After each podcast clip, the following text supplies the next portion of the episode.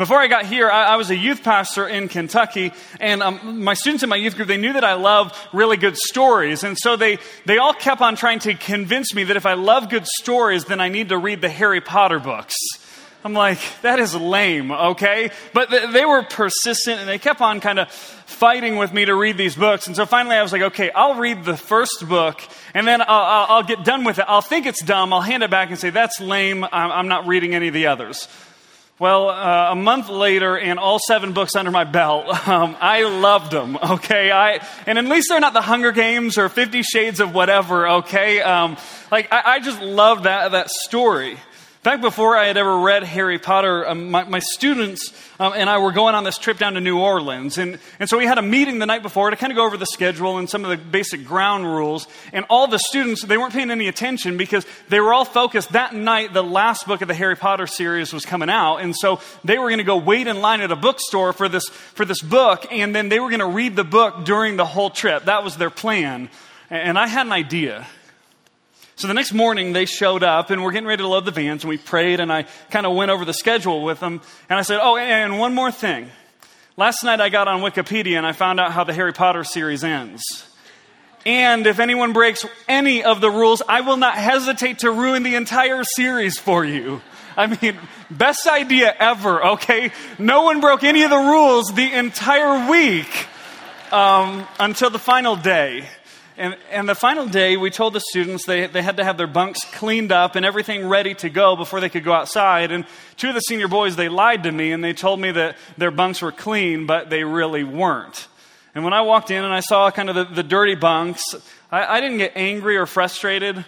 I got really, really excited. I was like, yes, I'm finally going to get to ruin it for somebody. You know, I've got a bad heart. Okay, I've come to terms with that. And so I, I just went and I sat on their bed and I'm just waiting for these two senior boys to walk in. And when they walked in, I looked up and I said, I thought you guys told me that this was going to be clean. And before they had a chance to respond, I said, Harry Potter lets Voldemort kill him, and then Harry Potter comes back to life and destroys Voldemort forever. Then I smiled real big like this.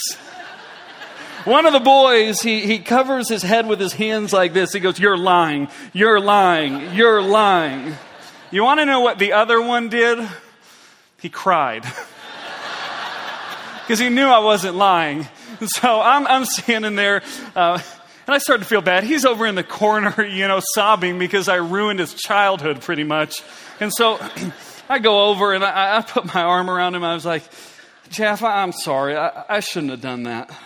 It, it's going to be okay. Ron and Hermione get married. I, I, didn't feel bad anymore, okay? All right. I mean, and this is for their own good. They're grown 18 year old boys. They, this is for their own good. At least that's what I tell myself. Have you ever had a story like that ruined for you? Like you're watching a movie, uh, maybe like The Sixth Sense, and you find out at the beginning that Bruce Willis has been dead the whole time? And just so you know, I'm trying to ruin as many stories as I can for you, so, so buckle up and get ready.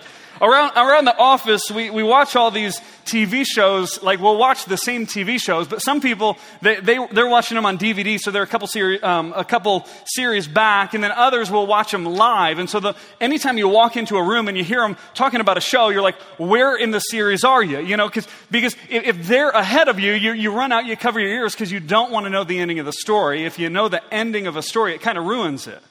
I mean, you'll, you'll, you'll, still watch it, you'll still play along, but in the end, you, you really don't care as much.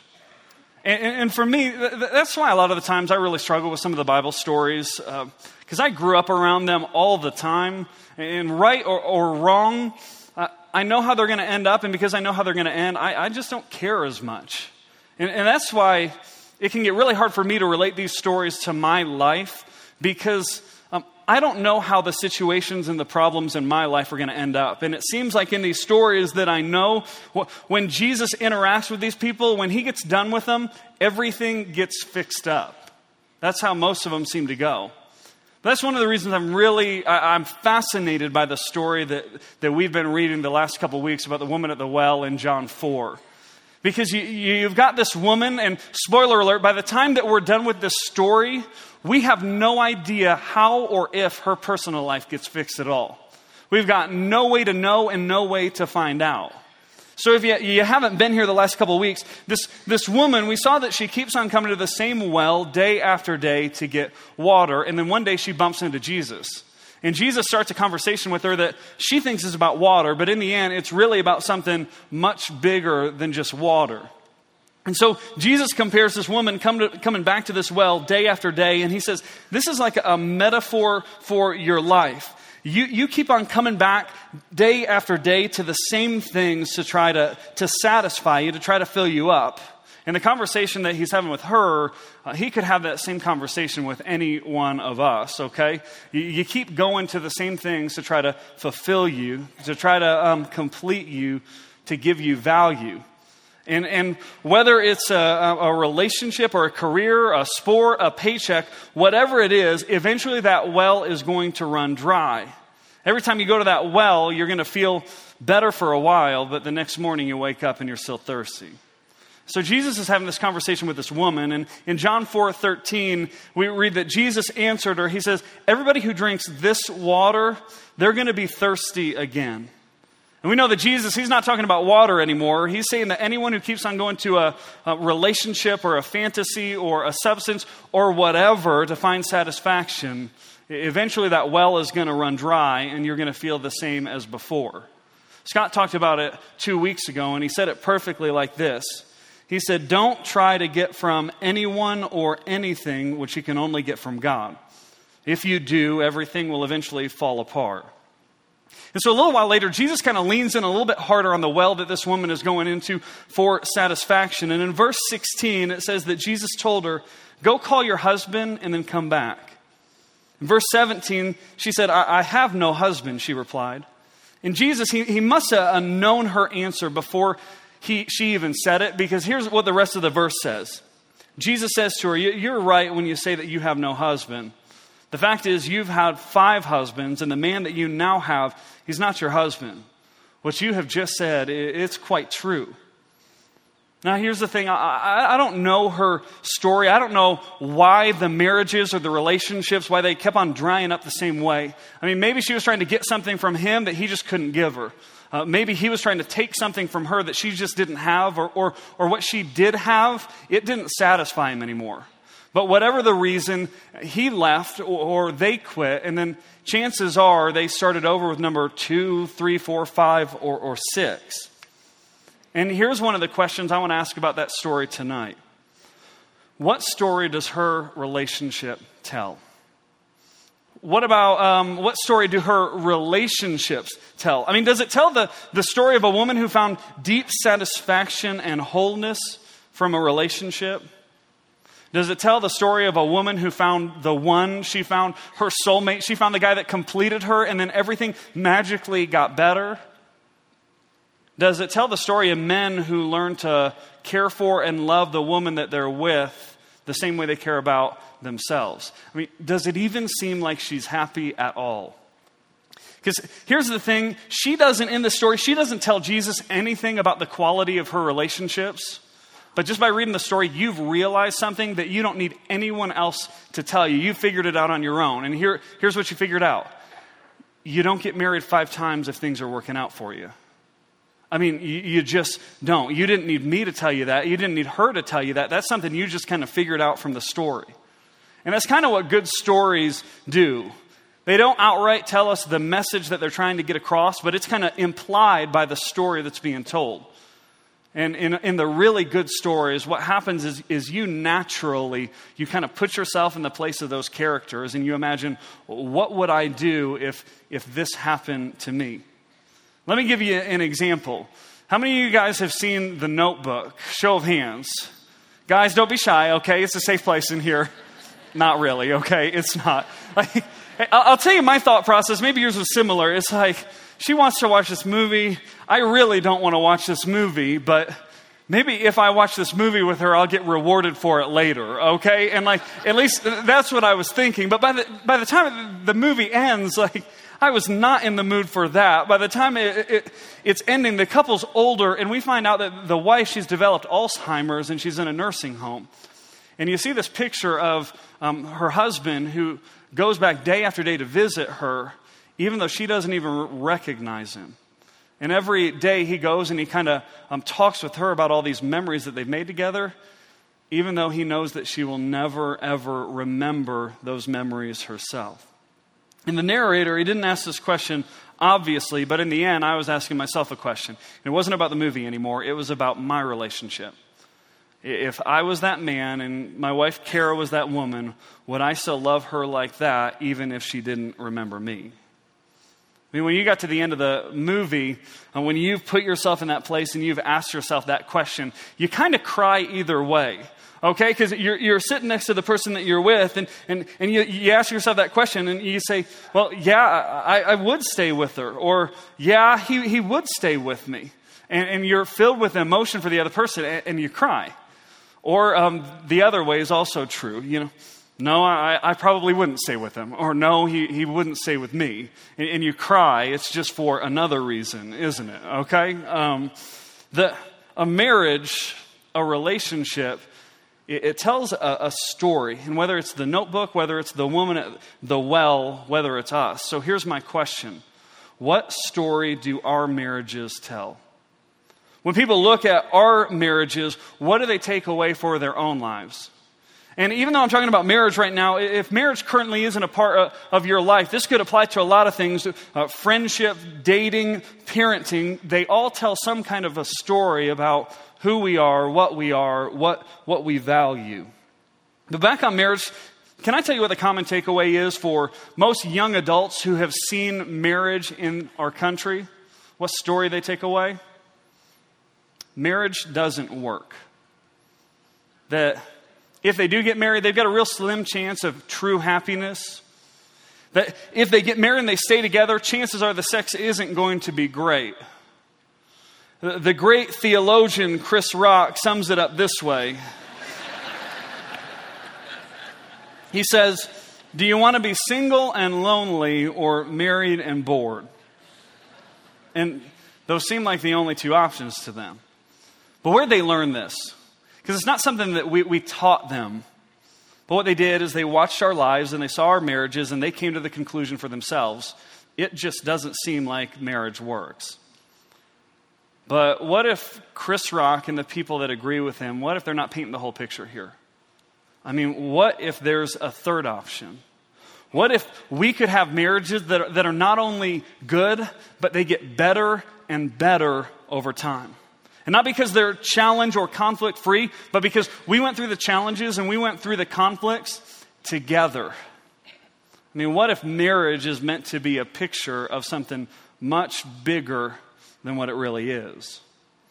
Now, I don't know what Chris Rock is picturing when he thinks about marriage, but, but I can tell you this from just seven years, which is not a long time. Marriage, especially with two followers of Jesus, is anything but boring. I mean, it's just anything but boring. And I wonder if, in his mind, the ideal relationship is the relationship where you always feel passionately about the other person, where you can have sex anytime that you want it, and when you can do whatever you want all the time because this other person, they don't infringe on your freedom at all.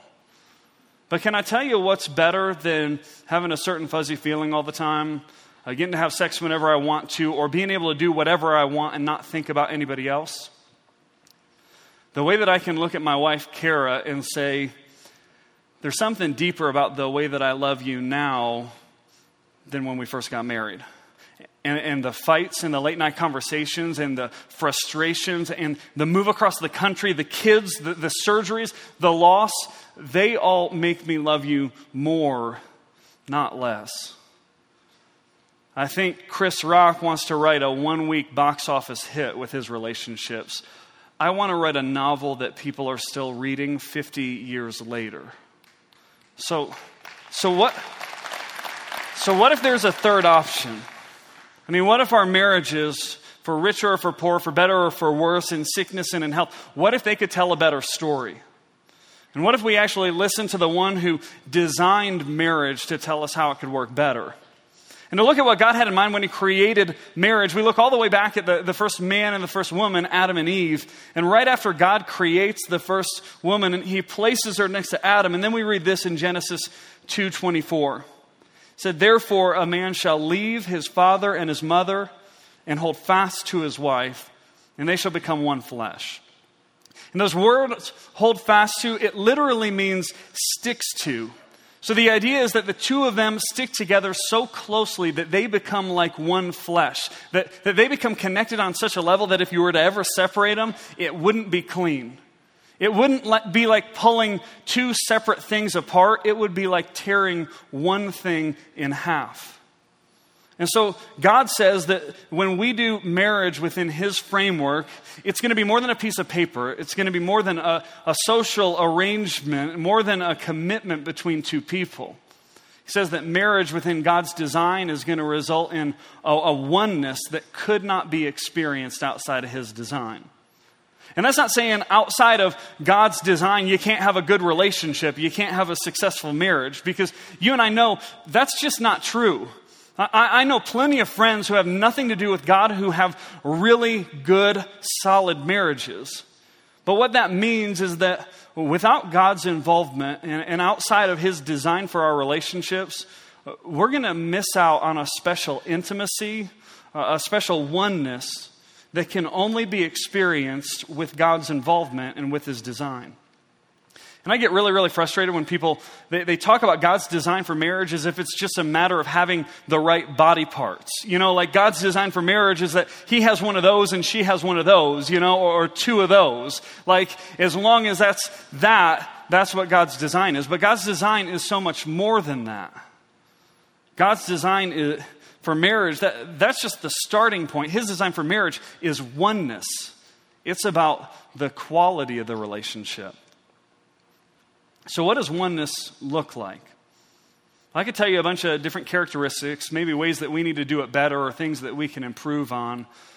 But rather than, the, rather than the guy that's been married all of five minutes tell you how you should do your relationship right, what if I just told you a story? Um, a true story about what oneness looked like. And then you can come up with your own lesson, your own conclusion. You can draw your own implications. Because, because here's the thing I don't know that much about marriage. I mean, you could ask my wife, she'll tell you. I don't know that much about marriage, but, but I had a really good picture of it growing up. We've been looking at this um, nursery rhyme, Jack and Jill, for the last couple weeks. Jack and Jill went up a hill to fetch a pail of water. Jack fell down and broke his crown, and Jill came tumbling after. But let me ask you this what if when Jill fell down, uh, what if when Jack fell down, he, he didn't knock Jill over so that she too came tumbling after?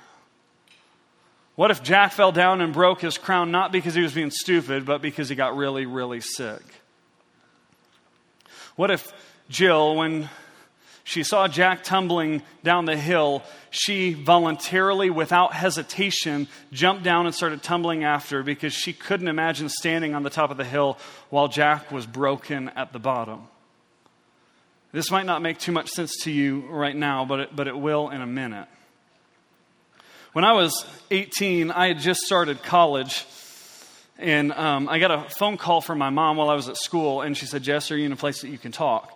And I said, Yeah. And, and she said, Jess, your, your dad had a bunch of seizures today. And so we drove him to the hospital, and they found that he's got a brain tumor. And I just remember locking up and just saying, My dad? My dad? Because, because I look back and nothing really bad had ever happened to somebody that was close to me. I had no category for pain on that level. I mean, in my mind, up until that point, my dad was like invincible, okay? Uh, let, me, let me tell you a story to illustrate that. A couple years later, when I was 23, my dad and I flew, we, we flew around the world to, to climb Mount Kilimanjaro in Africa. And what you do to climb Mount Kilimanjaro is you spend about five days on the mountain getting used to the altitude, and then the, the final day, you make your ascent. You, you start about 15,000 feet, you start at midnight, and then you hike through the night so that you can watch the sunset at the top, which is right above 19,000 feet, and you get there around 7 or 8. And so we took off, and, and the first 2,000 feet were okay, but by the time I got to 17,000 feet, I was not doing well at all, okay? Like, I, I, had a giant headache, and I was so dizzy that I could only take 10 steps at a time before I had to sit down and regain my balance. And some people have said, well, you, shouldn't have kept on going. But I'm like, you don't fly halfway around the world to climb on Mount Kilimanjaro, right? You do it to climb up it. And so um, a friend grabbed my pack, and, and we kept on hiking 10 steps at a time, and we finally made it to the top. And, and when we got there, I didn't take any pictures, I didn't look around. Uh, I just looked at my dad and said, Hey, Dad, you, you can do whatever you want up here. Um, what I'm going to do, I, I, I just need to take a nap, okay? So I'm going to take a nap, and uh, you, you can go down ahead of me, and in a couple hours, whenever I wake up, I'll, I'll follow you down. And my dad knew that if the altitude was affecting me that bad, uh, like that, that, that if he let me nap up there, it would only get worse. My dad knew that he had to get me down. And so he's like, no, Jess, you got to go down. I was like, but I don't want to go down. And, and my dad said, well, Jess, and he put his arm around me and he kneeled down, even though he was hurting just as bad as I was. And he pointed to a rock about 200 feet down the path. And he said, hey, Jess, you see that rock down there? And I was like, yeah, I see it. And he goes, you think you can make it to that rock if I gave you a Jolly Rancher? And this is embarrassing, but I was like, really? A Jolly Rancher? I was like, yeah, buddy, a Jolly Rancher. And I was like, okay, I'll do it. And so I hike down and I get to this rock and I plop down and I was like, this is it. I'm not going any further. And I hold out my hand for my Jolly Rancher and he gave it to me and I popped it in my mouth and my dad just stood there and waited until I finished.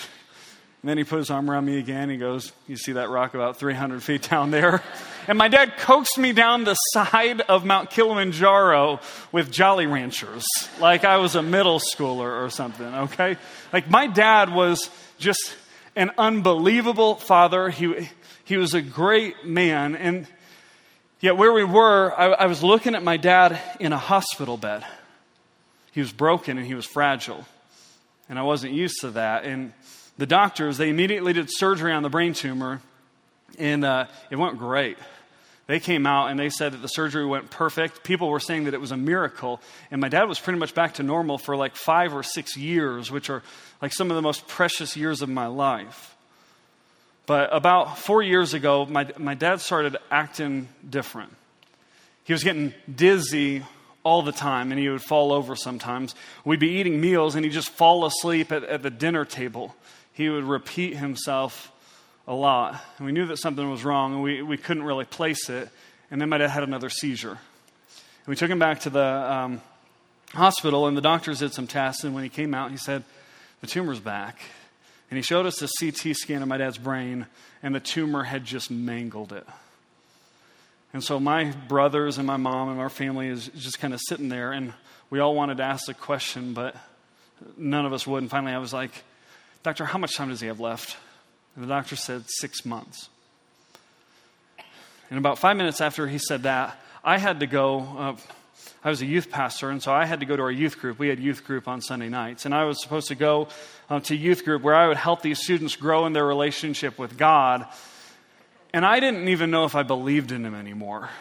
I mean, I, I was sure I didn't like him at the point, and I knew I couldn't trust him. And here I was having to give them a talk about how, how they could, how God could help them with their issues. And what I really wanted to say to them was, hey, you can put your trust in God, but do it at your own risk, because I did that, and He has let me down. I was so broken, but I just faked it because I didn't know what to do. And I went back to the hospital. I was tired, and my mom was there. And my mom told me that while I was gone, that God had told her that He was going to fully heal my dad, and to show their faith in that, that they weren't going to do any of the treatments that the doctors recommended. Um, but God didn't tell me that, and I thought it sounded stupid. And I remember praying, God, this plan, whatever this plan is, this plan sucks, okay? And we took my dad home, and it was weird because he was like 90% himself. And we were like, he's supposed to be dying, but he, he's like 90% back to normal. And then a month went by, and he was 80%. A couple more months, 70, 60. And he kept on getting worse and worse and worse. And I was struggling with two things at the time. The first one was this my dad was my hero. He was the best, smartest, most brilliant man that I knew. I wanted to grow up and be like him. He was one of my best friends. And this new man was not my dad anymore. I mean, he was, but he was not the man that I used to, to know and not the man that I used to, to love. And I was really struggling with grieving the man that I lost and trying to love this new man for who he was. And I was just wrestling with that. And the other thing was, my mom wasn't doing any of the treatment on my dad. My dad kept on getting worse. and I was losing my dad. And I was unbelievably angry with my mom. And I had no idea at the time, like, yeah, I didn't know I was angry, but it would come out in the way that I talk about her or the comments that I would make. And um, I was just furious. In my youth group, we were, we were doing this series where we were talking about anger at the time. Funny enough, how, how God just works that. And the last night I had to talk about forgiveness. And I knew the students in my youth group, I knew almost all of their stories, okay? And I'm not telling, I wasn't telling them that they need to forgive anyone because I know some of the, the things that have been done to them, and I'm not telling anyone they need to forgive somebody for that. But I wanted to give them the opportunity if, if they wanted to try something different, if they were tired of the way being angry all the time was working out for them, I wanted to give an opportunity for them to experience something better. And we talked about how anger, it's kind of like how, how, we're holding out a debt. When we're angry with somebody, we're like holding out a debt from somebody else. We feel like they owe us something, whether it's respect, whether it's love, whether it's freedom. But we kind of walk around angry with them because we expect that they should give us something that they're not giving us yet. And so uh, we were talking through that, and, and what we did with all the students, we just wanted to help them identify it. And so we gave them these receipts. And, and on it, just like it's a receipt that you're waiting to, to kind of cash in, you're waiting for somebody to pay you back for what's on that receipt, we had them at the top write down who they were angry with. And then in another spot, we had them write down exactly what that person did. And then in the final line, we had them write what exactly they wanted to be paid back for how they wanted to be paid back for it. And then at the end of the night, after they walked through and looked at it, we had these stamps by the side of the room where they could stamp paid on it to say that that debt has been paid for. You see, forgiveness isn't just letting something go, because when I forgive somebody, I, it hurts me, okay? When you forgive somebody, it hurts you. So, what that is, is that's us taking on the pain. It's us making payment for that, kind of um, on ourselves. And we say, You don't owe me that anymore. I'm not going to be angry with you because you do not owe me what, what I, I think that you owe me anymore. And so, as the students are kind of um, walking through this process, I, I, went to the back and I, I was sitting there and. uh, I was just reflecting, and, and God like shined this giant light on the way that I've been angry with my mom. And so I, I grabbed a receipt and I made one for myself, and I literally keep it around with me in my wallet to this day because there are days that I need to pull it out and look at it and say, She doesn't owe you anymore. You, you forgave her. Uh, uh, my receipt looks like this The person I feel like owes me that I'm angry with, it's my mom. What she did, She's keeping my dad from getting better. What she owes me is my relationship with my dad the way that it was. And I remember stamping paid on that, saying, I'm going to try to forgive her.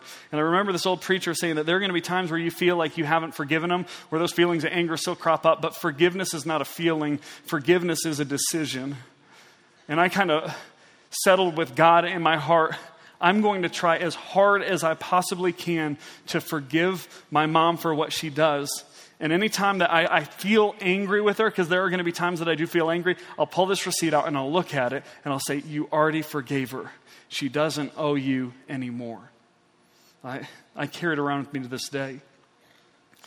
Meanwhile, my dad is deteriorating.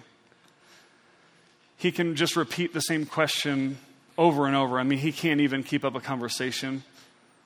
Um, he was getting to be skin and bones. He couldn't walk. He was laying in a bed. Um, he was a shadow. It got so bad that my mom was feeding him with a spoon, and my, my dad was in diapers. You see the strong man who was my hero, who was in diapers, just crushed me. And we knew that the end was getting close. And I, we were talking with my mom, and my mom asked us not to bring up anything really negative with my dad. Don't talk about death with him because um, uh, of just how it might affect him and how it might make him sad or anything like that. And I remember thinking in my head, Mom, I love you, and because I love you, I'll, I'll do this, but it's going to cost me, okay? It, it's going to cost me ever being able to hear what my dad actually thought about having cancer and how it affected him it's going to it's gonna cost me being able to, to have that rich conversation that you get to have with people when they know that the end is near, where they like tell you things they've always wanted to tell you. I'm not going to get to have that conversation with my dad. And lastly, I'm not going to get to say goodbye to him. I'm not going to be able to tell him how much I love him when I know that he, he understands me. And we never got to have those moments. And my dad got worse and worse, and finally he had a seizure that set him back, and they took him to the hospital, and he he was in the hospital for weeks, and eventually he wasn't eating well, so they put in a feeding tube, and he wasn't breathing well, and so they put in a trach. And I, I remember looking at my dad, and we were in there with our whole family, and I remember just looking at him. He had gashes from surgeries that weren't healing. He was being fed by a tube. He was unconscious. He didn't know anything that was happening around him. And I remember the conversation where my, a long time back, where my dad said, If I'm ever in a place where I'm laying on a bed, unconscious, unable to do anything for myself, I, I would rather be dead than be that. But I knew my mom was in a real difficult place, and she didn't understand that anymore, and she didn't remember that. And I knew that I'd have to be the one to remind her. And I knew that I'd have to be the one to convince my mom to pull life support from my dad. So I called her and we met at Starbucks one Saturday and we talked. And when we were done talking, um, she went back to the hospital and I went back home and nothing really happened. I didn't know where it was going to go from there. And then that Sunday, my mom called the family, my brothers, and um, our wives, and everybody up to the hospital. And Uh, she, we talked and we agreed and we pulled the life support from my dad. And two weeks later, last Halloween, my dad went home. And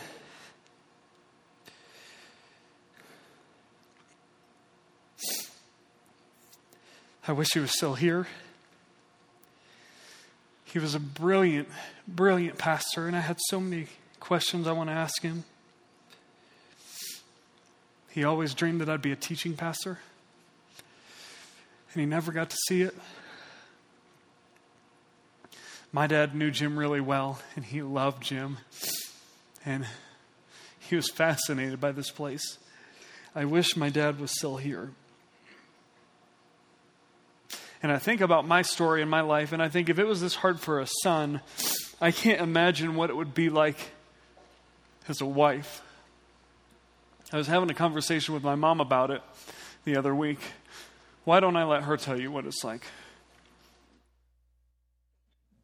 Um, it was a Wednesday night. It was the anniversary of the 9 11 bombing, and we were having a um, memorial service at church along with our regular worship service. And as soon as I walked in, a couple of the staff people came up to me. They informed me that Brett had had a seizure and they had taken him in an ambulance to the hospital, and so they were going to take me there and got to the hospital. I met with the doctor. They said that they had done a CAT scan and that there was a tumor in there and it was a brain tumor. It didn't click that it was a brain tumor until they said that word. And I was kind of in a hallway, and I said, God, I don't know what I'm going to tell my kids. You know, what can I say at this point? They all just got this peace that Brett was going to be okay. And so we just went on. We knew we had surgeries to do, we knew we had whatever, but he was going to be okay. When Brett started getting worse, different people kept coming up to me and just out of the blue thing, God told me He was going to heal Brett. And God had told me that too. But he just kept getting worse and worse. And um, we got to the point where I had to put him into diapers. Um, we kept going. We had physical therapists coming in and helping us with the um, being able to stand and walk and to keep the muscle tone so he can push himself in and out of a wheelchair once we finally started doing wheelchairs for long distances. Then we went into wheelchairs constantly. We have a picture in the house where he is so proud because he had dipped his own french fry in ketchup one day and he was holding it up. And I still have that picture, and it's a special picture because I know how proud he was that day. And he just kept going worse and worse until he was just laying in bed, and um, I would have to roll him over because he was getting bed sores. And then we um, took him to the doctor finally for one of our last checkups, and he said, you know, it was just too hard on Brett. to take him all the way there. And it was time to call hospice. And he just turned into skin and bones slowly, slowly, slowly. He got to the point where um, we were doing the handicap bus to get him to church in his wheelchair. And then we couldn't even do that anymore. I had to take a diaper bag for my husband. And at that point, he was not remembering it enough, which was good, because it would have humiliated him. Those were the vows. It was for better or for worse, and for richer or for poorer, in sickness and in health, till death do us part. I stayed with Brett because I promised him I would. I was not going to send him into the hospital and have somebody else take care of him. When he went to the hospital, I moved in with him. We were there for two months. And we were in ICU for many weeks. And um, we just, once we get out of ICU, we get to go to a floor. And then while we were up there, we were doing fine. And he was talking and communicating, working on feeding himself. And then he'd have some little seizures again. And one seizure just really set him back really bad. And we went back down to the ICU. And while we were down there, he just opened his eyes and they were wide and he just looked across the ceiling back and forth. And then all of a sudden he was done and he just closed his eyes and went back to sleep. And then later on, his breathing just kept getting shallower and shallower. And finally, at 410, he took his last breath. And what I realized is there is no, no sound louder than the void after a last breath. So they unhooked all of the monitors. And I had to call my sons and tell them that their daddy died. He was my best friend. I was with him longer than I was without him. My whole life has changed. Everything reminds me of him. Every single thing. Once I realized that Brett was not coming back, it really messed up my relationship with God. Just because how could I trust him? I had trusted him with my husband's life. And he he dumped on me. And so this is something I still do struggle with. I'm getting to know God again and trying to put away my expectations of who I thought he was. I'm getting there. I'm not there yet, but I'm getting there. Now, now I'm not saying that my parents did it perfect or we should all be like them or anything like that. Um, but the band just played the song about how when you see true love, when you see pure love, it it can almost make you believe in something bigger. I remember watching my mom as she was taking care of my dad when my dad was at his weakest, most helpless. He couldn't do anything for himself, couldn't even clean up after himself, didn't remember anymore. And when I watched the way that she loved him, when I look back, one of the things that I think is that kind of love is just a fraction of the way that God loves us. And when I think about that, I just think of how grateful I am for the way that He cares for me, for the way that He sticks by me, He doesn't leave me, for the way that He cleans up after me, for the way that He loves me. So, what story is your marriage telling? What story is your relationship telling? What story is your life telling? And what story could your life tell if you began to let God start writing your story? Jesus ran into this woman at the well and he told her, He said, I could become in you like a, stream of living water that wells up to, to eternal life, to satisfying life, to a better life. I could be that in you. Jesus tells us if, if we'll just let him, he could write us a better story. So will we let him? Let's pray. God, we God, I'm, I'm blown away by the way that you love us. God, I, I just am. I thank you for the pictures of people that, their love just gives us a, a small glimpse of what your love for us looks like. And God, I thank you for the way that you stick by me and you carry me through moments when I'm not even sure I like you anymore. God, you're so patient with me. You're so good to me. God, help. We want to live better stories. God, would you, would you help us? Would you begin writing better stories for us? We, we love you. We have so many reasons to be grateful to you for who you are and for what you've done for us. We love you. It's your name we pray. Amen.